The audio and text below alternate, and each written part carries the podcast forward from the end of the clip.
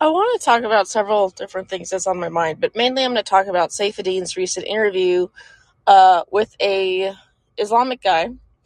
I guess he's an Islamic economist, and he um, this was a good it, it was a good conversation in that um, you know Saifedean had somebody on the show maybe that perhaps he didn't quite agree with um, as far as interest rates um, um, or at least lending being uh, morally wrong. I would say he didn't really agree with that, but he did try to explore some ideas. I'd call it exploring ideas, where he tries to come up with a way um, to to arrive at the same conclusion as the Islamic guy. And I I do apologize. I think his name was Tarek, um, but I can't pronounce the other part of his name. But he he, he comes up with an economic argument um, and I'm not sure how sound this argument is for him, you know, if he was just sort of thinking off the top of his head. But he comes up with a way to try to explain um, how you could arrive sort of at no interest rates um, by having a sound money that he thinks sound money might uh, lower interest rates naturally. Um, and then that eventually uh, the cost of, say, lending, perhaps, right, or just where these interest rates come from, the cost of lending would be um, would uh, would be low, right? So low that it, it is less than the cost of storing. So something like this. So some some argument about the cost for storing your money is is ultimately going to be lower than the cost of lending it. Uh, so, so that's how Saifedean sort of arrives at this argument he explains and how you could possibly have, you know, 0% interest rates or very low through just natural economic forces. Um, and I had a hard time really understanding exactly how this would happen. Um, uh, and, you know, in this interview, the Islamic guy was trying to say it's morally wrong, I think, because you know he's coming from this religious um, angle where he thinks that um, interest rates are are bad, right? It's it's it's morally wrong to charge people for money, and in the beginning they got into this this whole time preference, um, time value of money, you know, and, and said this is the basis for the Austrian school, um, that basically. Uh, everything being equal, people will prefer dollars today versus dollars in the future. So everything being equal, right? And um, the Islamic guy, I don't think he did a very good job refuting this. He was saying that there's there's that's sort of untrue, and that we could think of scenarios where people want to delay their consumption. So he was talking about cereal, like eating cereal. You could have ten bowls of cereal today, or you could stretch that out over 10 days. And, you know, most people would say, I don't want 10 bowls of cereal today, I want them stretched out. But that's not, you're not really comparing the same thing. You're twisting the context a little bit. Um, so we're not talking about, you know, vacations in the future. He alluded to this. So would you rather take time off now or would you rather spread it out through the year? We're not talking about that because that's a very specific um, case, we're talking about would you rather have a dollar today or a dollar in 10 years? Everything else, you know, being equal. And Saifedean correctly pointed out here um, that, you know, um, that uh, the well, one of the reasons why is because there's risk, right? We might not be alive in 10 years, et cetera, et cetera. Um, but yeah, so this is the time value of money. Now, I understand this concept, like as a you know in general like not on a deep deep level but i understand this concept for sure. Uh, what i don't really understand is this idea of the bitcoiners like to use this phrase a lot and it's this phrase of low time preference high time preference. And i'm pretty sure the low time preference means that you um, you know they don't really explain this very well but i think it means to them you're saving in Bitcoin. You're not spending money right now. You're trying to save because you you're looking forward to the future. Um, So to me, it mainly means savings. Now, I could be wrong. I don't know what it means to them, but I think it means savings. Um, so when they say you're, when they always say something like, "Oh, when we converted our friend to become a Bitcoiner, he immediately stopped going out at night. You know, stopped spending money on frivolous things, maybe like going out to the bar or whatever, and he started saving his money. Started stacking sats, or he he at least started saving. He was looking forward to the future. He started getting healthy. You know, he started eating better. Like there's there's all of these um, these pieces of um, it's not really evidence, but it, it's just it, it it it tells me how they think about this. Like there's pieces of what they say that, that helps explain this concept, at least as far as I think they uh, would explain it. And and that is that um, you should be saving and you should be looking forward to the future and you should not be wasting your money on um, consumption uh, items, right? Now, some take this a little far, like um, some take this really far, I think, where they don't buy like things that they need to live, you know, to to live a comfortable life. Like they don't want to buy a car, they don't want to buy a couch, even. You know, I've heard of heard of Peter Schiff's son on his podcast. Peter was talking about how his son uh, refused to buy a couch, even though he, he had the money. He was putting everything he had into uh, into Bitcoin, and um, so you can take this to an extreme. So you know, you know how people say, well, if you if you buy a car, it's not investment. You should buy just what you need. Um, so there's people that will will not buy what they really really want. Maybe it's like a fifty thousand dollar car. Maybe they buy a used car for for for ten thousand or something. Um, that's being savvy, I think, because a car is not an investment, right? It's a depreciating asset. But some people will take it even further and they won't even buy a car, even though they their time is spent, you know, on the bus all the time, or just, you know, maybe um, they maybe they end up paying more in rides, you know, Uber or whatever. But they just they make their lives a little bit harder, I think, than um, than probably they should. Um, you know, and should is relative for sure. Uh, should is definitely relative. But I'm just making the case that I'm making the case, trying to make the case that some people um, take it to an extreme level. so, in my opinion, uh, the Bitcoin argument of like low, high time preference is the idea that um, that they want to save, and they want to save in something that doesn't depreciate. Sorry, that doesn't um, lose its purchasing power in theory. So what they don't, what they think that happens with the dollar is that uh, people are disincentivized to uh, to hold on to it to save it. Uh, but why? Because um, because it's there's all this inflation. Your purchasing power is being you know ate at. You're not able to if you if you just store dollars you're um, you're basically going to lose in the long run. So what happens is consumption is brought forward, right? Consumption that might have later happened uh, in, an, in, an, inflationary uh, monetary system happens further into the future, and and and then debtors also are able to take advantage of getting you know money that that they'll be paying back later in the future uh, with depreciated uh, dollars because the because the dollars that they have to pay back in the future the loan or whatever, they're going to be worth less in the future when they have to get them to pay them back to the lender.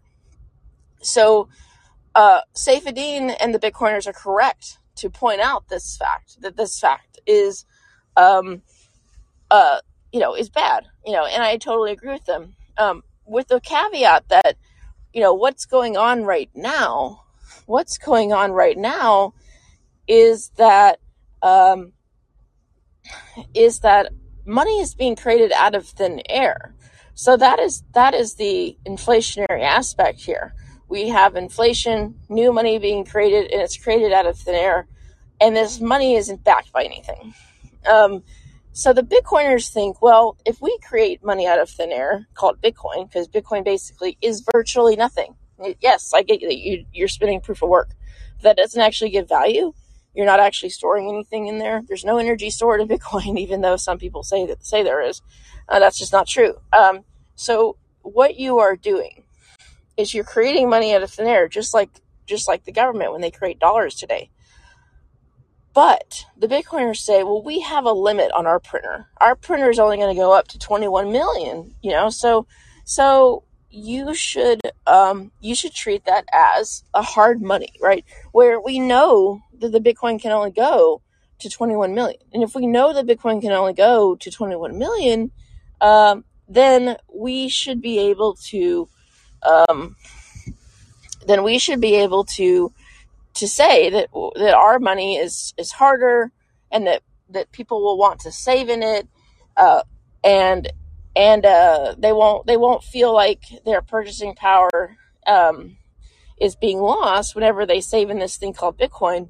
Uh, supposedly, the only reason why, in my opinion, is because they think it's scarce. They think that it's only going to be 21 million, which none of these rules are written in stone to me. This is just code. It could be changed. Now, I realize it would be very difficult to change, but the fact remains that it could still be changed. Um, and uh, you know, they always forget about the demand side on the Bitcoin. On the Bitcoiners always forget. Well, you know, there's there's they're they just assume demand will be there. They just assume this is that they've created the perfect asset called Bitcoin and that, that people will demand this thing. Because you could have something that's scarce that's basically nobody wants, right? Nobody wants my drawings because I'm not an artist. Uh, but I can only make a few of them. But that doesn't mean they're scarce um sorry that, that that makes that makes them scarce it doesn't make them valuable right it doesn't make it doesn't provide any demand so where does this demand come from in my opinion it comes from fraud and lies about what bitcoin is um and i'll i'll segue real quick to my next topic and then i'll come back to this to this main topic i want to spend time on which is what do the bitcoiners mean when they say low time preference and does it make sense but first of all I'll go to my my real quick. I'll just make a comment that um, I think the demand for Bitcoin is supplied by all the lies about what Bitcoin is, and you know some people might think lie is a harsh term, but it really is um, a misrepresentation. It's a wish, if you want to say that. It's a wish that that Bitcoin could be money. It's a wish that it could be the store of value it's this wish that people demand like people actually were adopting it and using it in exchanges and transactions and, and this wish that it could be the unit of account this wish that it could go up in price to 1 million this wish that it could go up to price to 1 million and then somehow stabilize right? So they want it to be uh, somewhat stable. Um, so all of these things are wishes without any kind of evidence to supporting you know either their claims for the future or you know even their claims for today. Some people claim that bitcoin is money today. Um, i don't think that's true. And i think it's a con. I think it's a con because all of these statements are used to support the idea that people should be buying bitcoin and adopting bitcoin with no evidence and no proof that any of these things are going to come true. Just, just it's just a wish that these bitcoiners have. And i i want to compare them to the climate catastrophists who who think that know there's been um, lots of um, prominent people uh, for the past 40 years um, that have been saying, you know, we're going to have famine, we're going to have too many people in this world, we're going to the climate is going to change on us, and we're we're global warming, we're going to die, we're going there's going to be massive deaths, there's going to be massive weather events. Um, the world is going to keep warming to I don't know what they say, but they they made these outrageous claims and come true. They've made all of this money off these claims. They've gotten you know huge rewards. Look at Al Gore. You know there was something something in the news about his three hundred million dollar home. Uh, basically, he's he's gotten all this wealth through you know his movie Inconvenient Truth. I remember when that came out. I was um I don't know how old I was. I think I was a kid. Uh, I don't know when it came out, but uh, he he uh, he's gotten rich off all of this all of, all of this um, climate catastrophism this idea that we need to move off fossil fuels that we need to go to net zero right? That we can't produce any co2 um, that we need to go completely renewable. Um, and back then i don't know how much of of the talk was about you know the solution right to go renewable and to go green. I think they were just at that point talking about um, well, they were talking about, I think, eliminating fossil fuels, but um, but they were also talking about like peak oil, these these types of things that it was just around the corner. But then what happened? I mean, we had we had the whole fracking industry uh, develop, right? And we, yes, um, I believe I believe that, that fracking is only viable if, if oil is very expensive. But what did we do when oil was expensive? We came up with a new technology, we innovated, right, and we solved the problem. Um, and you know, I think that there was an overinvestment in that industry. Probably there was there's I think I've heard some, some fraud that happened in, in fracking as far as like overinvestment into the into the fracking industry at the time, meaning um, either either interest rates were too cheap and, and, and maybe oil was expensive at the time. And so this encouraged um, a lot of investment. Whenever you have low interest rates, artificially low interest rates, um, this encourages a misallocation of resources. But I just want to comment really on the fact that the climate narrative thinking, the catastrophism, um, that, that the world is going to end and that we have to get off fossil fuels is um, there's there's no evidence to support this and the evidence uh, it hasn't come true, right? It hasn't come true over 40 years, and um, the climate the climate stuff is a little bit different because um, you like to think of the the bigger framework and pros and cons of using fossil fuels and the probability of something coming true or not, and then like the evidence for that.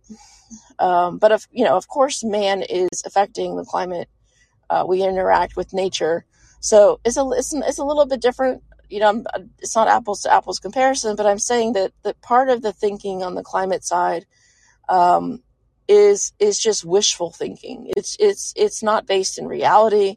It's magical thinking that we're just we're just all going to to die from from overuse of fossil fuels and that we need to return as much as we can back to nature that nature untouched nature is good and that humans are terrible and this idea that humans are the problem right all of this is a weird type of framework that the environmentalists use um, some people have compared it to a religion uh, i think that the, the idea if, if you think that nature is pristine if you think the idea that nature we need to go back to like untouched, untouched nature we need to be, have as have as limited a free a footprint as we can on the world that is, in my opinion, a, a religious view. Um, and most of the climate thinking stems from that idea, uh, really. And that's not, I don't think it's an extreme. I think that most people, if they get down to it, um, if they want us to be have as little uh, footprint as possible, they sort of are are worshiping nature. So this is magical thinking, or this is just this isn't based in reality. Now, how would I compare this to Bitcoiners? Well, again, it doesn't fit exactly, but um, I would just point to this magical idea that they're going to have a Bitcoin. They call it hyper Bitcoinization. They call it hyper Bitcoinization. They say, um, you know, they they basically say um, we're going to have hyper Bitcoinization, and we're going to uh, basically have a Bitcoin world, right, where everybody's saving in Bitcoin things are priced in Bitcoin. Um, everyone's using Bitcoin. I guess Bitcoin's going to be used as money uh, for real this time in the future. And there's no evidence to support that any of these claims are going to be true. That Bitcoin's going to go up to a million and then somehow it's going to stabilize. To me, this is all magical thinking. Just I wish it to be so thinking. Um, that I see happening a lot just with with the climate people. But I don't want to spend a lot of time on that. I want to go back to this idea of, you know, what is low time preference? Why do the Bitcoiners always talk about this versus high time preference? And I already mentioned that uh, I think it has to do with savings. I think that they, they correctly point out that, that while the dollar is being um, inflated, that while purchasing power is going down in the dollar, uh, that doesn't encourage um, savings in the dollar. Um, so what we what we have is when we have low interest sorry when we have low interest rates that's less than the rate of inflation right then we are discouraged from um, saving and in a traditional economy actually in the economy still today i'd argue savings is what helps an economy grow you have to have savings and i'm actually going to make a caveat here you actually have to have real savings what is a real saving what's real saving? Think of it like this. Think of it like um, some people are innovative, right? They go and they want to go get a loan to build a business. Well, these people still have to eat, right? So what they do is they're able to, someone wants to invest in them because they believe in what they're going to do. They believe they can either make money, right? They believe uh, that what they're doing is, is, is, um, going to generate wealth, let's just say, right? And they're going to get a piece back of this business or they're going to get their money repaid, right? If they're making a loan, they hope to get repaid with interest. So you're making a loan to someone. What does that mean? This that means that this person who's not being productive, who who's not being able to provide for themselves currently because they're they're innovating, right? They're working on an idea, they're working on uh, they're drawing up the, the plans, right? But they still have to eat and they still need like food and shelter. So what they do is they they are able to borrow somebody else's savings, somebody else's extra produce, you know, extra production, right? That they they're setting aside, right? They're setting aside and they're saying, well, I'm going to invest it in so and so. Well, that is really what savings is. It's it's basically all the things that we desire and need to live. So what we have right now is we have good lending. I would say good lending is when we have um, real, real, say, commodity money, right, or sound money, and we have people um, in having a surplus and and they're able to lend it to someone else who's going to be innovative and try to come up with a new tool to make make stuff easier right? To increase production they're going to lend it to them right? And they're going to be able to to um, to eat and whatever while they're building this new business. And then they'll whenever they um, come up with the thing and, and start selling it, whatever it's it's more productive, they're able to be more productive or they're they're able to make other people more productive. They're able to then return the money right with plus the interest. Um, so so that is what real lending looks like. What I mean to compare this to is that anytime you have money created out of thin air, right, nothing, that's not considered real savings. It's just um, inflation, right? It's just expansion of the money supply where the money itself isn't real, where the money itself has no intrinsic value, where the money itself is like what we have today, where we have unbacked dollars, right? We just have these dollars that come into the market. And when someone borrows or gets these new dollars, they, it's like the savings analogy that I explained doesn't work because this isn't, there's nothing real backing this to support these people, right, that borrow this money, that are, you know, supposedly being unproductive uh, while they're creating their new business. This money is created out of thin air. It doesn't represent any kind of real savings, any kind of real wealth, right? So what they're able to do though is claim some existing wealth or production or savings with these newly issued unbacked dollars for themselves. And that causes, that will eventually cause everything else being equal, you know, um, that will eventually cause more um, pressure on on prices because more people are using these dollars to bid up real things. So that is the theft that's going on right now, and that is illegitimate uh, lending. That's illegitimate, and it's not. We are funding. We've been funding um, this country using you know newly printed money, and the Bitcoiners get that right. I, you know they they definitely get that right, um, but I think that they get something very crucial wrong, and that to me is that I view Bitcoin as something that's also intrinsically worthless and unbacked, and so yes, you have a cap on this new thing that you create. And I realize there's proof of work, but that fundamentally doesn't give value to the coins themselves, right? That is just some, some kind of game, some kind of protocol that you have to go do in the corner to get your Bitcoin. But the Bitcoin itself doesn't store anything. It's just priced, but it's not valued and it has no intrinsic value. And most Bitcoiners will make the argument that Bitcoin has no intrinsic value. So but they but they say you know that intrinsic value doesn't matter. Well, I think it does, um, and the Bitcoin itself is just like the newly created dollars out of thin air because they're not intrinsically worth anything. And if you if you compare what happens today to get a Bitcoin, you think, oh, there's a lot of energy spent. But look at what it cost to get a Bitcoin when Bitcoin was just launched. It was virtually free because you could do it on your laptop. There wasn't a lot of interest. These things were created for free. These things are worth the same price as the Bitcoin mine today, right? It's it's technically fungible. So so this idea that that that any kind of energy really went into the Bitcoin to create the Bitcoin, I think is just false. I mean, it's artificially tied. It's artificially tied to the Bitcoin. P- humans put those two things together. So the Bitcoin is doesn't have any intrinsic value, just like the newly created dollars today have no intrinsic value. So Saifedean's argument is that well, Bitcoin is sound money just because we have a cap on it, just because we have um, said that there's only going to be 21 million of these things ever created, right?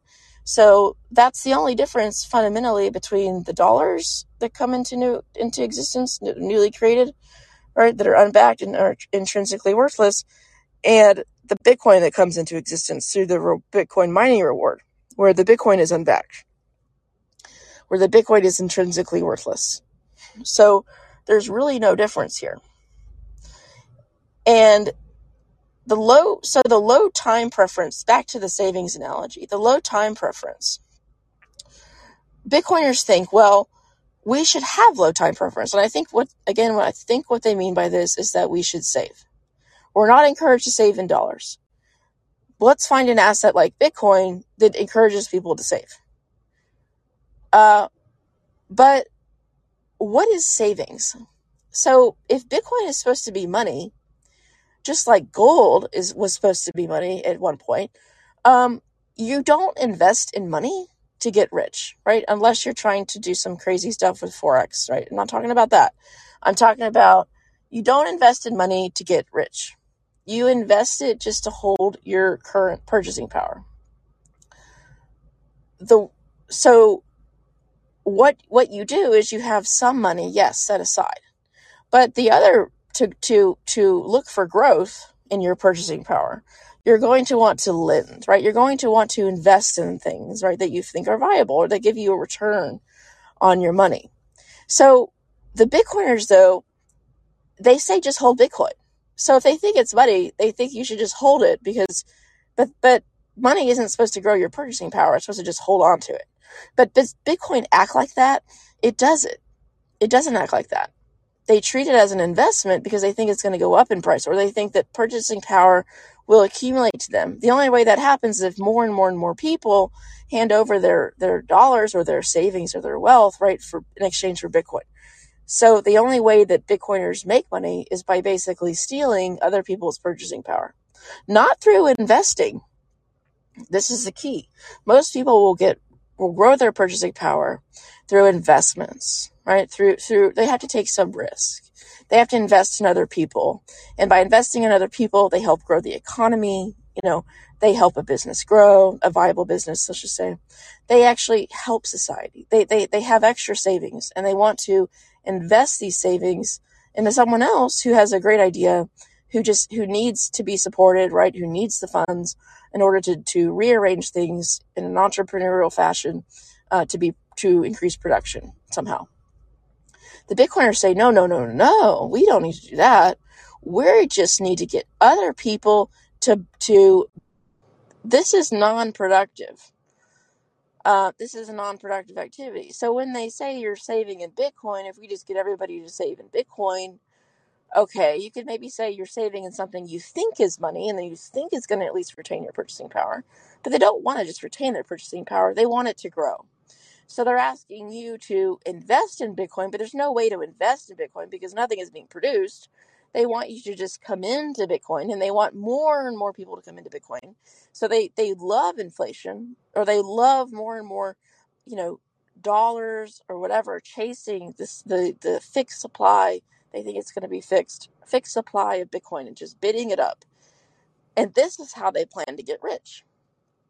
Um, and I could see why Bitcoiners don't like the concept of lending. Now, I think that I think that in this interview that that Saifedean had, um, he didn't flat out say he didn't like lending. He was just, I think, playing a game, eh, sparring back and forth with ideas with this um, Islamic guy that uh, you know for his religion, uh, they don't believe in lending, right? They think it's morally wrong. Um, And so Saifedean was trying to, I think, throw Bitcoin into the conversation, saying, well, if you don't like lending, maybe you should buy Bitcoin. The guy did not like Bitcoin. He was he was not converted, right? But but I think the point is is that um, if you just want people to buy Bitcoin, if you just think Bitcoin is going to go up, why would you um, care about lending? You know, what? Why do you care about interest rates? Interest rates are are something that um, you know a, an authority figure, whether the Fed, right, or even a religious economist, right, shouldn't be setting. It should be up to the free market, meaning everyone sort of decides at what what interest rate or what return they want on their money for lending it to someone. Uh, I think that what is an interest rate? An interest rate is lending, right? An interest rate is, is something that you get. Uh, you're going to lend your money to someone and you expect to be compensated not only because you're letting them use it now, right? And so you, you don't have you you don't have access to this, right? You're having to um, abstain is what word they use in this conversation. But not only that, but you also have risk of them not returning your money. So there's also there's a time preference. There's also the risk of it just not even being returned, or it being returned at a much later date. So um, I think that interest rates would be a natural part of any economy. I can't really see an argument for why they wouldn't be there, um, because no one's going to just hand you money for free, right? I'm not talking about the artificial interest rates we have now. Of course, that's happening now because they're just printed and it's backed by nothing. Um, so, so they can just hand it over to whoever, and it doesn't matter. I'm not talking about that. I'm talking about real lending where somebody really saved this this this cash up or their their wealth up, um, and then they lent it. So you know, so some Bitcoiners they believe in lending Bitcoin and they believe in getting a return, you know, but this is often you often have to do this through a platform like a BlockFi, centralized, like a Celsius, and and um, they really don't like the fact that you have to give your Bitcoin over to somebody else to lend it. Now you could lend it personally to somebody uh, without going through a middleman, but you know then you have to have like a personal contract drawn up and who's going to enforce this. So there's a little bit more um, risk. I mean, there's a lot more risk. What are you going to do if they don't pay you back? Well, you're going to have to go through the courts, and they may never give you your Bitcoin back. I mean, or it may just take five years. You or it may it may the, the courts may say, well, we don't understand Bitcoin, so we're we're never going to hand it to you. Uh, never going to make enforce this rule. Now, I think you probably could get a court to understand it, but of course, it would you'd have to get a lawyer. So, BlockFi of the world they make it easier, right? They make it easier if you want to lend your Bitcoin. Now it comes with some risks, yes, but it make it they make it easier. Um, but there's a lot of Bitcoiners who don't want you to do that at all because they always want you to hold your own keys. So if you always are always ho- holding your own keys, there can never really be a central um, authority or central making it easy for you to be a lender, like to, to lend, right? So um, if you want Bitcoin to be money, in my opinion, you, you're going to have to be lending in it. You're going to have to be, there's going to have to be people, yes, saving in Bitcoin, but also willing to lend this Bitcoin, right, to other people who are going to be productive to fund real, real businesses, um, and and for you to get your Bitcoin back with a return. The problem is, is that no one wants to really lend in Bitcoin because no one wants to be on the hook for having to pay you Bitcoin in the future because um, the price of Bitcoin, who knows where it's going to be? I mean, it could collapse and then you get a great deal, right? Because you get to buy Bitcoin on the cheap and give it back to them in the future. But it also could go up to like a million dollars a coin. Um, and then you'd be, it would be a terrible loan to have taken out, right? Um, so nobody really wants to take on this risk. I mean, maybe there's a few people out there, but nobody really wants this risk. And it's because it's so volatile. Um, so I realized that that the dollar doesn't really have anything backing it either, and it's somewhat, you know, it, but purchasing power. Yes, over the long term, yes, and even over the short term, yes, it's losing like you know, I don't know, ten percent a year or whatever it's losing, and that is a lot. That's a lot, yes, um, but it doesn't have the wild swings that Bitcoin has, and I guess you know, I don't know, I don't really know why that is the case. I I take this theory from well, one economist. Um, um, who says that the reason why people accept dollars today is because it was once backed by gold. Um, but that doesn't mean that that doesn't really give give reason why it's not as you know quite as volatile as Bitcoin. I think it's just because there's there's much more of it. It's it's the common medium of exchange. We have you know we have they have monetary tools at the Fed that's not working too well for them, but at least it, it's less volatile, let's say, than Bitcoin is. Bitcoin, not everybody's trading their Bitcoin, and the latest price is based off of whoever wants to sell it at the time, and you have to have a you know a buyer on that other side, you know, who has like dollars or whatever to buy it. So Bitcoin is is extremely volatile. Um, I think because of the way it, it's very thinly traded, um, and who knows how much of it's traded in, in stablecoin versus real dollars. Um, but it's also in the hands of there's like there's some major players right that have a lot of Bitcoin, um, and they're probably able to manipulate the price. So, and who knows? I don't know. People say that it's also set at the futures market, and I have no idea what goes on there. So, I don't know how the prices are set, but for some reason, it's very very volatile, and um, and I think that's mainly to do with the fact that it's unbacked and it can basically be trading at any price. It's based off of mood swings and, and momentum and how much, you know, cash is coming in, how much free money is basically getting printed out there. That includes Tether too.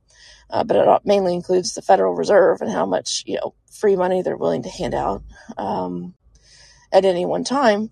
But, but I, I, I want to understand this whole concept of low time preference a little bit better from the Bitcoiners' perspective because, again, in my mind, they think it means um, saving in Bitcoin, like delaying um, gratification or, you know, saving in something right now uh, that they think is going to be worth something in the future, more in the future.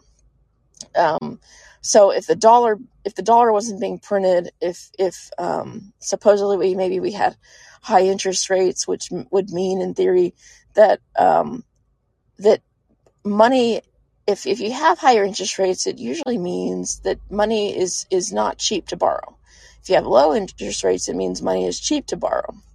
So higher interest rates encourage more saving because it encourages less borrowing. So if you can get a higher return on your your money you're you're more likely not willing to uh, you're really, you're more likely willing to put it in the bank, sort of delay a future purchase, right? Or delay um, borrowing at least. If you have low interest rates, it encourages borrowing, it encourages spending today, it encourages no saving because uh, you're not being paid to save. Um, so for the Bitcoiners, um, they sort of have this low time preference where they want you to save but saving would require, in theory, high interest rates, right? Saving, saving and not borrowing would require higher interest rates. But we don't have higher interest rates with the dollar, and Bitcoin's priced in dollars. Um, but they think that Bitcoin encourages savings because what? Because the price, they think the price is going to go up. I think that's the only reason why they think Bitcoin encourages savings because there's no interest rate given to a Bitcoiner. There's no interest rate. There's no, nothing promised to a Bitcoiner. So why would you save in Bitcoin? I guess the answer to them is that they think in the future there's going to be a higher price for Bitcoin. And so if you delay your your your spending, if you buy that car later, not today, uh, the better place for you to put your cash today is in Bitcoin because Bitcoin is going to go up faster and faster than the car and you'll be able to buy not just one car into the future, but you'll be able to buy like five cars into the future if your Bitcoin, if you save your Bitcoin now. Uh, but again, there's no interest rate that, that would encourage you to, to save a Bitcoin because there's no interest rate uh, really on the Bitcoin itself. Um, I mean, I guess you could go to BlockFi. What are their rates? I don't know. Um, but they change them all the time. You can't lock in like a really long term rate. Uh, so there's no one demanding Bitcoin right now as a money. So there's no one really offering a lot of interest on your Bitcoin. So the only reason why a Bitcoiner might want to hold Bitcoin. So there's difference. You, you are you holding Bitcoin? You're not even lending Bitcoin. So here's another thing, is that you know so there's no no real interest rate in Bitcoin. Um, you, you're not even if you're not even lending your Bitcoin, why should you even expect there to be any return, right? You're you're not lending it, you're just hodling it. So there's that. There's also that um, sort of argument. Uh, so so why would why would anyone think that you're just going to um, make make money or have have your purchasing power increase if you're just if there's just a bunch of bitcoiners out there hodling the bitcoin not lending the bitcoin you know they're just hodling it they're just saving it for themselves um, i guess their, their idea is that if we take enough supply off the market uh, and then gin up enough demand we can imp- increase the, the price of bitcoin right? And everybody can get can get rich. But this is does this sound like money to you. Like does this sound like real money and, and you know real adoption and or does it sound like a game that they're playing? And, and just a get rich quick game. How can we manipulate other people into buying bitcoin? How can we pretend like we're saving when we're really just just holding this thing off the market so that we can increase the price how can we pretend like this is money if we're not really even uh, lending in Bitcoin for, for productive activities, if we're not really spending Bitcoin into the market, if, if nothing is priced in Bitcoin, uh, how, how can we just just think that um, how can we make people believe that Bitcoin is going to be the future? It's going to be money. If we're not even doing any of these things that that being a money would would like require of a money. Uh, so I think to be a money, you have to have lending in this thing. Like, yes, you have to have savings. And the Bitcoiners think that they've got this down, right? They think the hodling is saving. But you also have, and they, you know, I guess I'll give them this. They have a lot of hodlers out there, right? A lot of people just, just put in Bitcoin in the corner. Yes, they got that. But you also, for money, you also need this thing to be being lent, right? You need this thing to be lent. Um, if this is going to be the general medium of exchange, if if this is going to represent your claim sort of maybe on on society or, or goods and production right then um, you're going to have to have this thing also being being lent out and again i'm not talking about the uh, out you know out of thin air stuff from the fed uh, where they just created out of nothing i'm talking about like real people hodling bitcoin that they that they bought with their savings right their their real their real wealth they stored their wealth in bitcoin then they need to lend this bitcoin out to people who are being productive, right? Not just not just people who are shorting Bitcoin or people who are speculating on Bitcoin. You need to be lending out Bitcoin to actually real people in the real economy who are doing entrepreneurial things, who are building businesses, who are lifting living standards by being productive and creating something new that people want.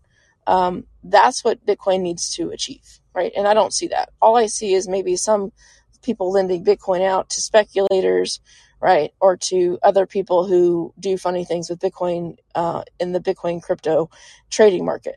But I don't see Bitcoin being lent out to real businesses. I don't see businesses pricing anything in Bitcoin, right? You know, except for this MicroStrategy company who's basically just holding Bitcoin too. But they're not doing anything productive with Bitcoin. They took out all these dollar loans. They're just sitting on a bunch of Bitcoin. Uh, how are they how is this helping their business how how how are they being more productive with bitcoin all all they're done is gamble on bitcoin and put it on their balance sheet bitcoin isn't enabling them to become a better company. Uh, they're just basically gambling. So so again like where is bitcoin actually supporting the real economy if they think it's money? I i don't know. I mean i have no idea. Um so Bitcoin may encourage this this low type time preference, this savings aspect, right? This this delaying of consumption because only because though, only because they think they're going to get rich, not because um, they um, not because they're investing wisely, right? Not because they'd rather invest in a business than spend their own money now because they're looking for a return. No, they're not investing wisely. Um, they're not investing wisely. They're gambling, right? They're just they're just speculating on the price of Bitcoin. So savings is supposed to grow an economy, not just be used to gamble on the future of how rich you might be. So the Bitcoiners, this is why I like to say Bitcoin isn't capitalism because when you're saving in Bitcoin or when you're hodling your Bitcoin, you're not being productive. I'm sorry, but you're just not. you're not being productive. You're not helping grow the economy. You're not helping an entrepreneur, right? Because you're not lending to them. Uh, you're not lending to them your Bitcoin.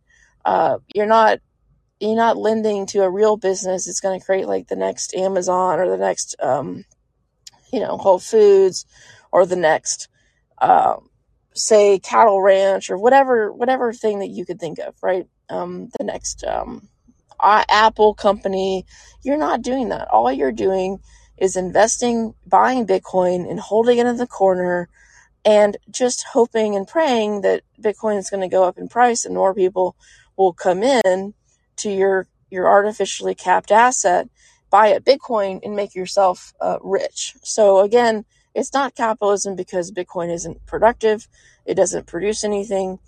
Um, all it is is a wealth transfer from people who come in at a later time than you do and hand you over their their hard earned dollars or or whatever, and they get and you give them the Bitcoin. That's all that that, that Bitcoin ever is going to be. Um, and real people, you know, even libertarians like myself can see this. And I guarantee you, the Democrats and the people on the left can see this and they can feel it. And they feel that the Bitcoiners didn't earn their wealth and they would be correct in that assumption because they didn't actually produce anything of value. They were able to con people into coming into Bitcoin. Not all of them are doing fraud, but a lot of them are. At least the people that talk about how Bitcoin is money uh, they should they instead this is a fraud. If you say Bitcoin is money today, it's fundamentally not, and uh, you instead should be saying something like this: I wish Bitcoin could be money in the future. I wish it to be money, and here are all the the reasons and how it could become money. Instead, they just spout out claims that are misrepresentative of what Bitcoin is. They say all kinds of crazy things in my opinion, it's all deceptive in order to get more people into buying the asset. Um, for some people, it could just be a misunderstanding. Um, but there are people who have led this space and who are the thought leaders of this space who have purposely deceived, right? Purposely deceive people. And their main goal isn't just, I have this theory about what Bitcoin is and I'm like an academic with no, no bias here. No, they're, they're, their whole thing is I'm heavily invested in Bitcoin. I've written books about Bitcoin. I've made my life about Bitcoin. I'm obviously entirely biased on the outcome of what I'm saying about Bitcoin. And I, I have a clear agenda, clear motive to um, to not be honest, or at least to pretend like I agree with these ideas, uh, and not be totally rigorous about um, about how I could be wrong or that I'm just hoping and praying or that I just think this way, but like it's not proved yet, right? But there's no evidence to support um, Bitcoiners' claims about what Bitcoin is. And this is the magical thinking. They're so consumed with this idea that Bitcoin is going to be the future of money and of the world. Uh, but there's no evidence to back up any of their claims. Absolutely no evidence in my mind. Uh,